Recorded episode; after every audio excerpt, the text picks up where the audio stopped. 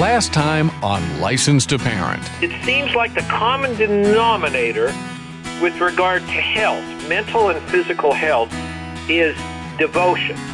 How devoted, how committed is a person to their religious faith? And there are a lot of commonalities between these different faiths, but it does seem that to what extent is that person's life uh, revolving around their religious beliefs, uh, their decisions, the way they act, the way they behave, the way they treat others, the way they talk to themselves.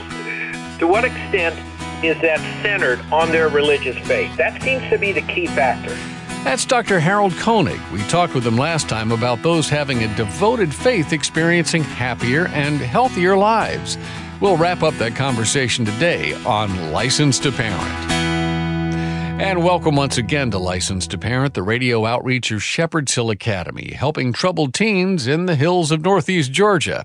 And for those who may have missed last week's conversation, I'll invite you to head back to our website at license2parent.org and uh, you can listen to get caught up on where we are. But joining us today, once again, in the Licensed to Parent Laboratories is uh, Dr. Harold Koenig. He uh, completed his undergraduate work at Stanford University, nursing school at San Joaquin Delta College, medical school training at the University of California at San Francisco and uh, additional studies in geriatric medicine, psychiatry, and biostatistics at Duke University Medical Center and uh, he is uh, in fact currently on staff uh, on faculty rather at duke as a professor of psychiatry and behavioral sciences. But uh, we were talking with dr koenig last week and are continuing this week talking about how faith affects one's well-being. And that's been the subject of a lot of his research. Trace Again, Dr. Koenig, thank you so much for being back with us. Uh, I guess we'll start off here by asking you if it is so important to have empirical data, scientific data, to substantiate the benefits of spirituality and religious faith. I, I guess the question is how exactly can we empirically substantiate something that is genuinely spiritual? Well, you know, the way we do it is we measure religious beliefs and practices. So we we ask people, you know, how often do you attend religious services? How often do you pray? How often do you read religious scriptures? What percentage of your income do you give for religious uh, causes each year? You know, these kinds of how much time do you spend volunteering for religious reasons? These are the kinds of questions that along with not just behaviors but also beliefs to what extent is your life centered on your religious faith? To what extent have you surrendered your life to God? Um, these are the kinds of, again, questions that we ask, and there are responses that people circle that then come up with a score. And that score we then look at in relationship to everything else health wise that you can also measure and come up with a score. And so we're, we're back. Including well being, life satisfaction. There are all standard measures of these that have been used, you know, for decades in the social sciences. So the, the newness of this work is that we have been able to quantify religious belief and practice, and we have then correlated it with various other health outcomes. Now, the, the big weakness of that is that it is difficult to accurately um, determine just exactly how religious a person is because these are all subjective reports so people can lie about how often they go to church or how often they pray right. or you know whatever their belief to what extent their their life is surrendered to god they they can they can lie to, and they do well, you know in a certain percentage of people. So that makes it inexact but what's remarkable is the consistent correlations that have been found between religious faith and greater well being, happiness, and life satisfaction, despite those weaknesses. But there's a common argument from the atheists that'll say correlation doesn't necessarily mean causation. And the common thread uh, that you had told me uh, in the last program, told us in the last program, was that devotion was the, one of the biggest things. But people can have a religious devotion to a hobby. So, uh, is there any validity to to that uh, concern? people worship all things, all kinds of things, except for God. Yes, they they worship their their their their partner, you know, their wife, their Music, girlfriend, sure. their job. Yes, people, you know, money. They worship also. They are devoted to many things. But what we try to make very clear is that we are measuring devotion to God and to religious practice mm-hmm. and to religious belief. In fact, one of our measures, actually, if the first question of what's we, we call the belief into action scale. Okay. This is a measure of religious religious commitment that quantifies to what extent that person is really committed to their religious belief. And the first question I ask the person, what is the most important thing in your life? What is what do you value the most? One period family, two period uh, my work, uh, three period you know partying, uh, having fun, four period you know it goes down. One of those ten, one of those ten options is my relationship to God. If they don't circle that one, that my relationship to God as being the most highly valued, they get a zero on Gotcha. that item. Gotcha. And if Okay. they circle that, they get a 10. Gotcha. So that gives you a sense of, Hmm. you know, of, of how this is quantified and, and measured. gotcha. Well, I, I do like the fact that, as you described it a few minutes ago, you ask a number of questions, one of which is how much of your time and money are you spending on this, this faith of yours?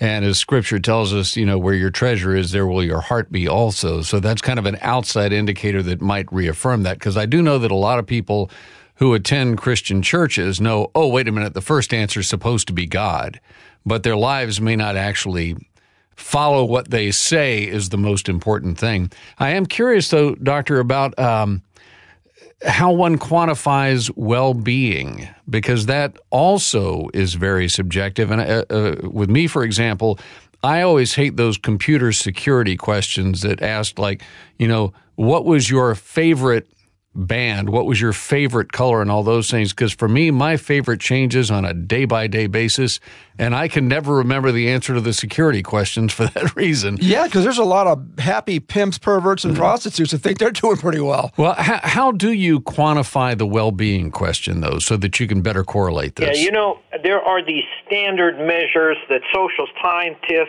have, you know, validated, done all of these statistics in order to be sure that that they are measuring exactly what they're supposed to be measuring, comparing them with gold standards, etc. So these questions are, and they do change. Again, this is not an exact. The social sciences, in particular, it's not like measuring your blood pressure. You know, it's not an exact. It's it's depending on people's subjective sense of how they're feeling right now, you know. And as you said, that changes. That changes with, you know, with with your indigestion it changes. Right, right. You know, but so these measures are just asking, you know, uh, on a scale from, you know, 0 to 10, how for example, how satisfied are you with your life? Not at all to very or completely satisfied. Yeah. So, you know, there's a difference between the zero and the 10, Sure. uh, if nothing else, um, and that can be captured. Now, what, what amazes me, really truly amazes me, is that despite the problems and the in, a lot of the inaccuracy of the measurement of well-being and of religious devotion, religious involvement, the fact that you you can actually find correlations very consistently. And it's not just correlations. These are also predictions. So people's religious involvement at at baseline years before is you can predict changes in well-being over time that are greater among those who are more religious hmm. and interventions where you take somebody who's unhappy and you do a religious intervention that or, or a secular intervention you can show that the person particularly those who are religious to begin with those who are receiving the religious intervention get happier get less depressed you know faster, yeah. significantly faster, statistically faster, despite all these limitations in the measurement. I, mm-hmm. I think we are detecting only the tip of the iceberg here. I think you're right. Given all of these limitations, I think probably religious involvement has a much, much greater impact on well-being than than we can actually do given the limitations of the method. Absolutely, uh, and you know, I, I think that same non-exactness of science is running rampant in the mental health field as well. I don't think that's an exact science either, uh, not as a lot of people might believe. Uh, but is a genuinely changed life uh, sustained over time? Is that considered scientific proof or just overwhelming evidence of spiritual impact? Well, you know, you you never as a scientist, you never say proof, but you do say right. evidence. Sure. So this is, you know, a a religious faith that is sustained over time. Um, there is plenty of evidence, scientific evidence, right. showing that those individuals do better, mm-hmm. and they don't just do better in terms of their well-being. They do better in terms of their relationships their resiliency to stress, their behaviors, and also their physical health. They, they, they live longer, they recover faster from injury, just about everything. It's just remarkable. Mm-hmm. I mean, and, and there is research that backs up every, all of this. I'm working now on the third edition of the Handbook of Religion and Health, and my co author is a, uh, is a full professor at the Harvard School of Public Health who has a degree in mathematics from Oxford University, a PhD in, in, in mathematics, who, is a, who has written the books on longitudinal data analysis that are currently used in universities and, uh, and by other research. He's my second author, and a full professor of psychiatry at Harvard is my third author. So these individuals have written and, and they are helping me to summarize all of this research showing these connections. And, and these, this research has been published in some of the best journals in the world. Mm-hmm. Well, if you want a proving ground or at least a, a overwhelming evidence ground, uh, come on down here to Shepherd's Hill and we'll be able to to, to work with you on that. But uh, we've been talking. You could. You could do a study there, definitely with your with your young people. Absolutely. My wife, by the way, says you could do a study in our household. We have five kids, and she said she gave birth to a study group. So, if you ever need additional research subjects, there you go. Well, we've been talking a lot about religion and spirituality, but I don't know if, if we've really nailed down the difference between religion and spirituality. Uh, that might be something that our listeners need to have parsed out for them. Well, that's a good question, and there is a lot of controversy about that in the field that I work in. We use religion to include not only religious involvement in a faith community, but also one's own personal religious beliefs, one's personal commitments to one's religious faith, one's relationship with God. Spirituality, on the other hand, has actually become so broad that it's tried to exclude religion. Right. So it, it excludes God and all of the responsibilities that are actually the causes for the better health. Right.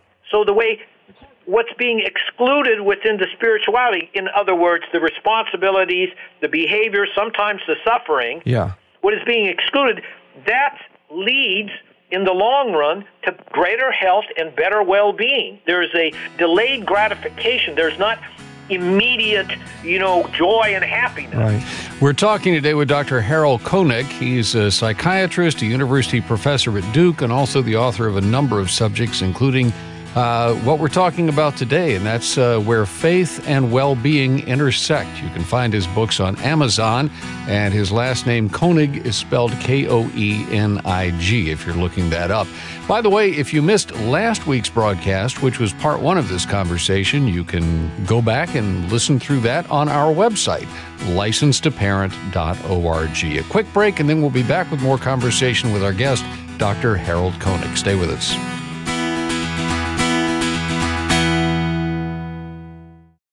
In the training of our children, what role should public school play? Documentarian Colin Gunn takes a panoramic exploration of this issue by hopping in a school bus for a field trip all over America in the DVD Indoctrination. Colin conducts a series of candid interviews and discovers how God's recipe for training the next generation is being replaced with a humanistic, man centered program that fragments the family and undermines the influence of the church and the Great Commission. Christian teachers and principals share how they're attempting to walk the tightrope between teaching what they do not believe and being restricted from their God given call to be salt and light. Indoctrination, Public Schools, and the Decline of Christianity in America. Available in the License to Parent store at licensetoparent.org. Proceeds support the Shepherd's Hill Academy Student Scholarship Fund. Teen rebellion, depression, addiction, rage, cutting, and suicide are destroying our families today. But there is a way out. Shepherd's Hill Academy offers a 12 month Christ centered nonprofit residential program where kids are being transformed with a biblical worldview and often medication free. Christian apologist Ravi Zacharias is just one of many Christian leaders who understands what's happening at Shepherd's Hill Academy. It really is such an honor to come alongside Shepherd's Hill Ministries and Licensed to Parent to rescue those who have been seduced along the way. I cannot gainsay how important this is, and to get behind a ministry like this, one will find the rewards to be extremely powerful in changing society. Get the help you need at Shepherd's Hill Academy. Go to helpmytroubledteen.org. Helpmytroubledteen.org.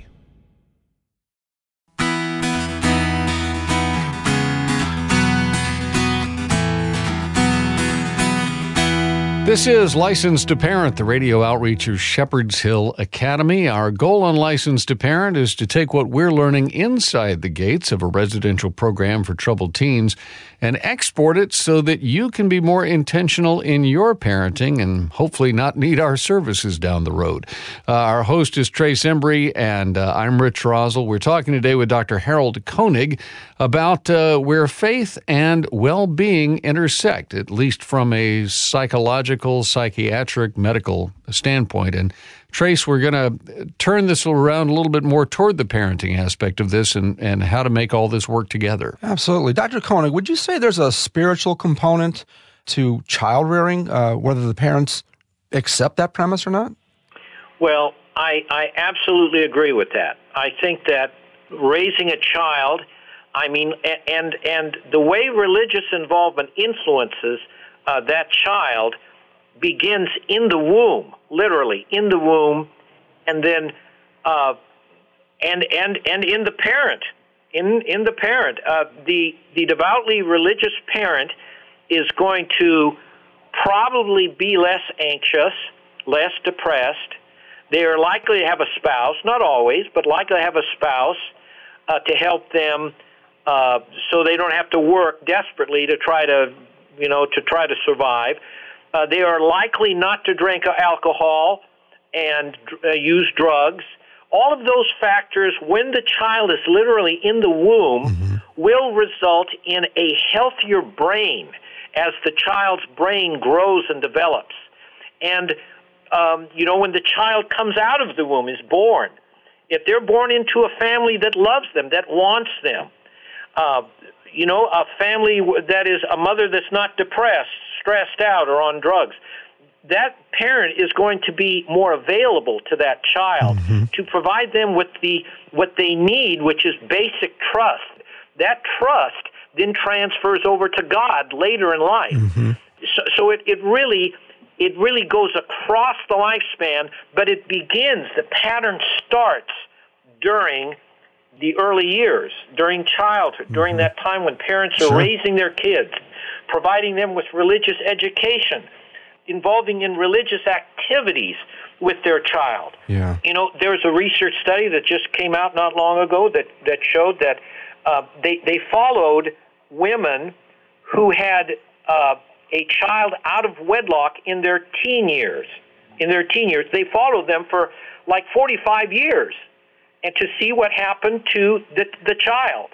And what they found was that if the mother was engaged in religious activities with the child, that that that predicted not only you know future, you know better health, mm-hmm. greater well-being, less depression, more stability, less behavioral problems. It, it just across the board, mm-hmm. it predicted better better health and greater well-being, greater yeah. productivity, yeah. um, et that, cetera, et cetera, crazy. in the child. Mm. So, you know, it's it's parenting is indeed a spiritual practice. In fact, probably uh, the most important part of parenting is the religious and spiritual aspects of raising a child. Couldn't, could not agree more. I mean, could not agree more. And so, so in light of that and all you've just said, does love and discipline, and discipline being just one component under under the umbrella of love, have spiritual roots also? Well, I absolutely do think that's true. And you know, I, I you know, there's been a lot of controversy about about discipline, you know, and and child abuse and spanking and all of that. Right, right. You know, the but the research does show very clearly that when you know that the discipline is important and it cannot be done out of anger or out of frustration. But if it is done out of love, that I mean, you can show that. You can show that, you know, objectively, sure. scientifically.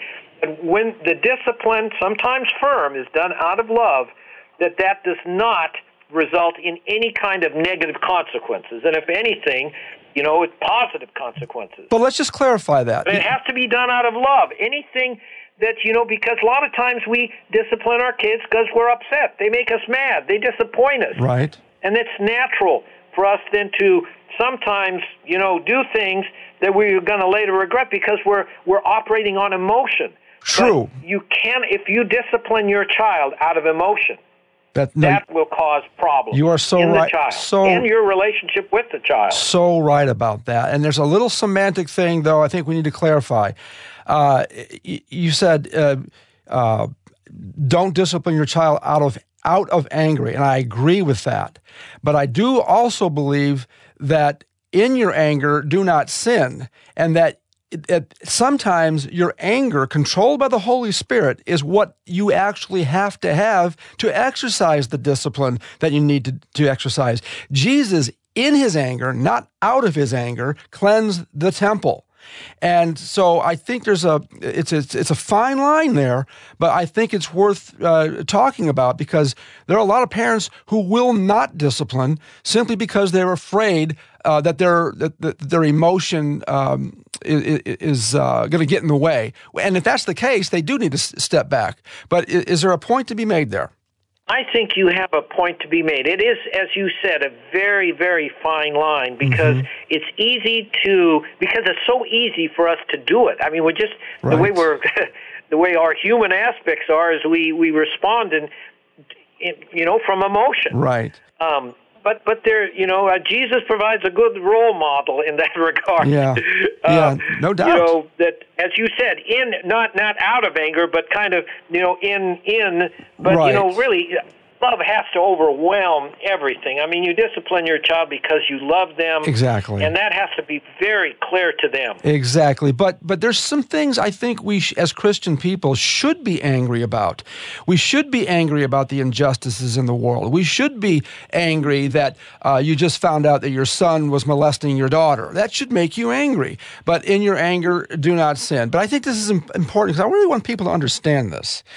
Uh, Dr. Koenig, since discipline, whether imposed from the outside by a parent or self imposed, uh, is steering a person to resist his carnal urges, desires, or direction toward a higher good and a greater reward than the result of following just his uh, path of least resistance of those, those natural urges, desire, and direction. Could this not at least be an evidence of the spiritual root? Well, I do think you're right. I think this this could very well be. I mean, um, God has created. You know, my my belief is that God has created us because of His love for us. Everything comes out of His love for us. Absolutely. Um, and you know, we He has given us this tremendous gift of free will because He wants us to be able to love Him back in a free way. Right. And He has made our comp- our constitution in a way that that enables us this free will but we also have you know he made us human part of the fall was that you know we have these human desires and drives and for immediate gratification that that are self-centered Yeah. for pleasure for Yeah. lust and you know they in the end are our downfall. They create so many problems in our mental our physical our uh, social relationship everything in the end. And the rules and regulations the dis- that that discipline should follow those are designed to in the long run make a person healthier happier more loving more lovable and all of these things because God knows us. Right. He's, he's the ground control, right? For the pilot. We're flying up here, we can't see where the plane's going. Yeah. So we connect with ground control, who is knows where we're going, can see where we're going, knows how we're made up. Right. And and it requires discipline for uh, to guide us in the direction that he wants us to be, which is to be the healthiest, happiest person possible. No doubt. It all, it's almost like God created man as his uh, divine experiment. Uh, and the fact that our carnality uh, and, and the fall in the garden is a great case for, for grace. And Jesus or God is like, the Father is like saying, you know what? I started this thing. You know what? I'm going to go and, and self sacrifice. I'm going to come down in earth in the form of my son, Jesus Christ, and I'm going to give them a way back to me since I got this ball rolling in the first place th- that to me makes logical sense. Uh, I, that's just the way I, I look at it. But we are out of time. I'm so sorry. Me too. Me too. We are, and our guest today has been Dr. Harold Koenig, again, a psychiatrist, a Duke University professor, and an author on a number of subjects, including what we've been talking about today, where faith and well being meet. Uh, you can find his books on Amazon or wherever you buy your books. And again, uh, the last name Koenig is spelled K O E N I G. And Dr. Koenig, we're so grateful for your spending time with us today. Uh, thank you so much. We appreciate it. Thank you, Rich and Trace. And, uh, you know, same to you all. And once again, this is Licensed to Parent, the radio outreach of Shepherd's Hill Academy. And you can find our first conversation with Dr. Koenig uh, on our website at licensetoparent.org. That's also where you'll find links to our blog and our social media connections, and also where you can join us in our ministry outreach. Licensed to Parent is the radio outreach of Shepherd's Hill, as I mentioned, and Shepherd's Hill Academy is a leading Christ centered residential program for troubled teens. Now, unfortunately, working with troubled teens is not inexpensive. It takes money to keep that program running and to help our work with parents and their teens going strong. For that reason, we invite your partnership. To find out more about us and to see how you can join us in this ministry, please take a moment and visit us today at licensetoparent.org. Our guest coordinator on the program is Daniel Fazina. Our technical producer is Carl Peets. For Trace Embry, I'm Rich Rosell, inviting you back again next time where once again you can renew your license to parent. And remember, folks, if you don't train your children, somebody else will. God bless. See you next time.